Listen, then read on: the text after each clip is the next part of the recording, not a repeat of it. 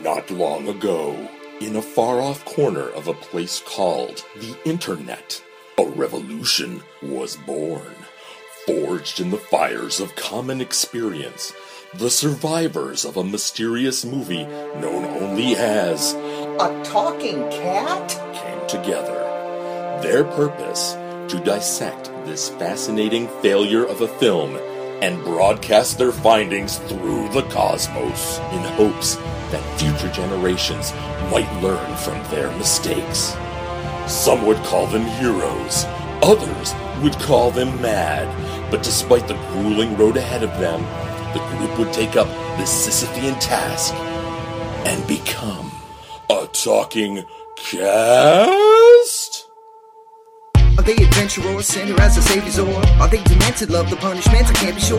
But one thing I do know is that the mission here to force to make your life so hard that you'll be pissing on your kitchen floor. Hello everybody and welcome back to A Talking Cast, the A Talking Cat podcast that nobody ever asked for. I am your host, Dylan Reed Miller. I am your co-host, Sammy C. And this is Claude Myron-Gooser sitting in the guest chair. Welcome back. Yeah, thanks for joining us again. This is episode 20, and for those of you following at home, that means we will be discussing minute 19, which starts at 19:01 and ends at 20. So it starts with Duffy is licking up some milk, and the kid says, "We probably shouldn't feed him." And the dad says, "Why not?" And the kid says something about that cat doesn't belong to them and that the owners wouldn't like feeding him. You heard it here first. If you find a cat, don't feed it. Just let it starve, because the owners might not like it. I have a friend who's a vet, and she assures me that starvation is good for cats. It's a positive thing. They need it. Yes, all domestic animals should learn not to trust humans. This whole interaction, Chris is he really shows some aggression towards the cat. He's really surly. Is it aggression towards the cat or aggression towards the father? I mean, I think one thing that has been picked up on that I believe y'all talked about is the, I guess, inappropriate erotic tension between everybody in this film. Yeah. The line is, he's talking about, "It doesn't belong to us. You shouldn't get attached. Things leave." And the father's reaction when he says that and walks out of the room, it's almost like, are you telling me something? Are we breaking up? I mean, it almost feels like a breakup scene. If you just watch this 1 minute, we're arguing about the cat, but this isn't about the cat. I mean, there's like this subtext to it.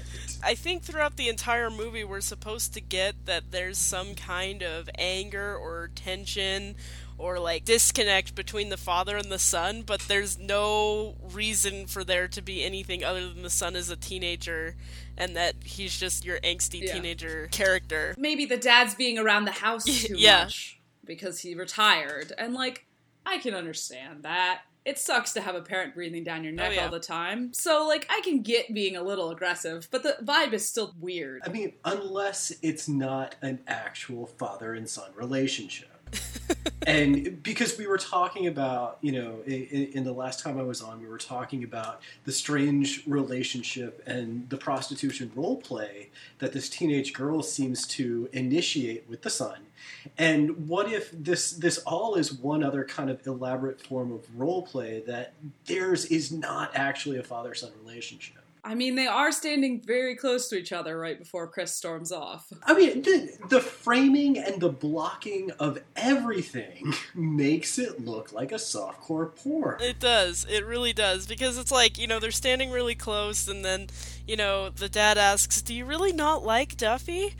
And, the kid, kind of slowly walks away dramatically to the refrigerator, and he's like, "He just doesn't belong here. There's no use getting attached to something that's not gonna stick around," And it's okay, see, this gets into the weird meta moments that I keep seeing, because immediately after he says, "You shouldn't get attached to things. Some things don't stick around," Chris disappears. He walks out of the scene.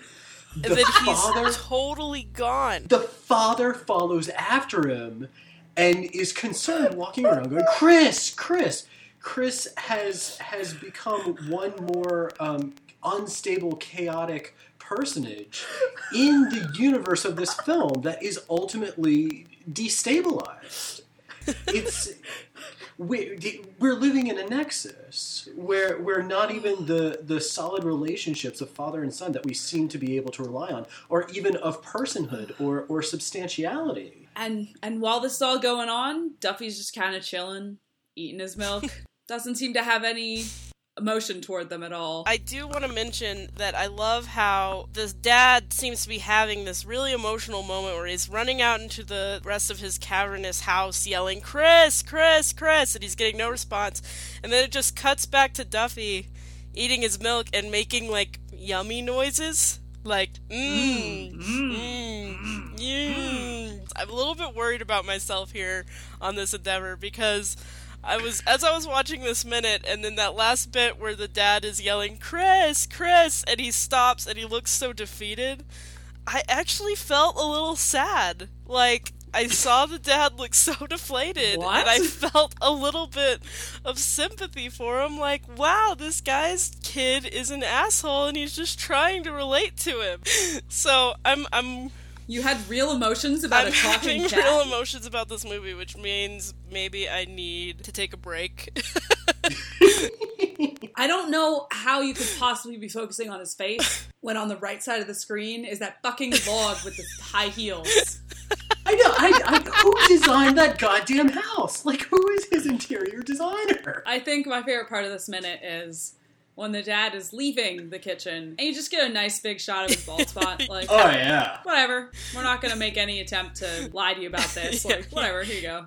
Have it. The father here is made up in this way that it looks made up, but it looks made up in a theatrical way that would perhaps read were the camera further away. So the positioning of the camera, like the framing and everything, really goes back to highlight how false everything is. Right. Everything they do in this movie to try to make it a real people or real dialogue or make it realistic in any way, shape, or form just goes back to point to the fact that this is not reality and this is not how things actually are. Yeah. I'm really shocked, honestly, that we never got, like, a reflection of a camera or like a boom mic in the shot, or like just a pile of equipment somewhere. They're professional enough to keep the boom mic out of the shot, but they're not professional enough to frame it in a way that it maintains the illusion in any believable way. I'm not saying this was intentional.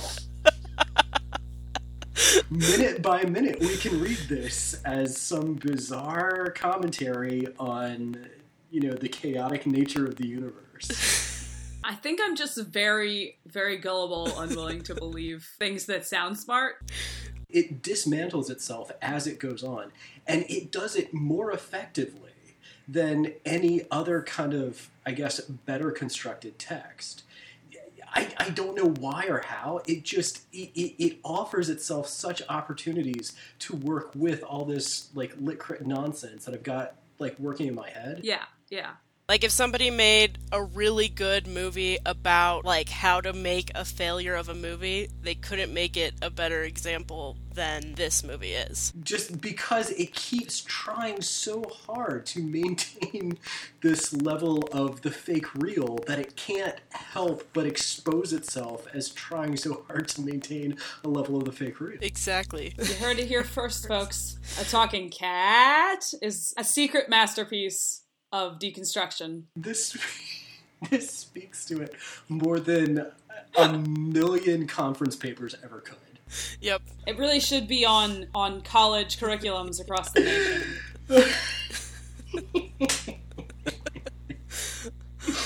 You okay over there, friends? Oh, my God. I hope so. Oh, sure. We have one more shot in the minute, and it cuts back to Duffy again, and then Duffy jumps off the table, and that's the end of this minute. Do you guys have any further thoughts? Yeah, cat is punctuation. It's the same thing as in our last minute that we did. The cat punctuates the action here. Relationships. Yeah. They keep cutting back to just some kind of shot of the cat, and the cat ends the scene.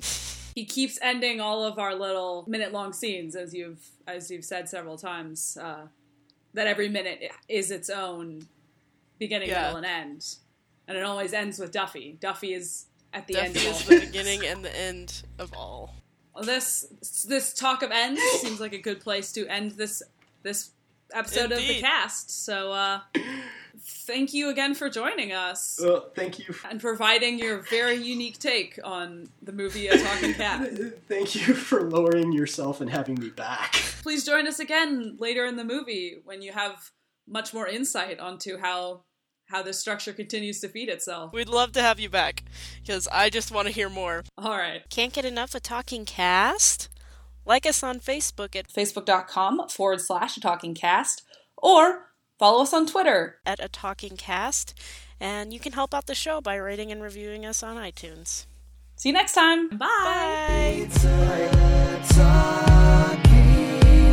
Minute by minute.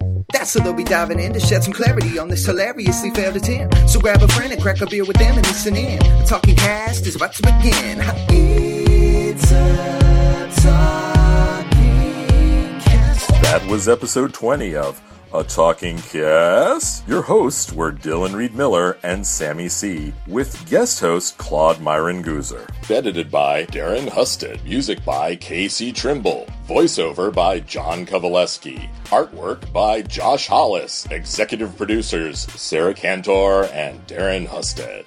Copyright 2014. All rights reserved. This podcast is not affiliated with Rapid Heart Productions. A Talking Cat is owned by Rapid Heart Productions. No infringement is intended. For the memory of Charles Harris.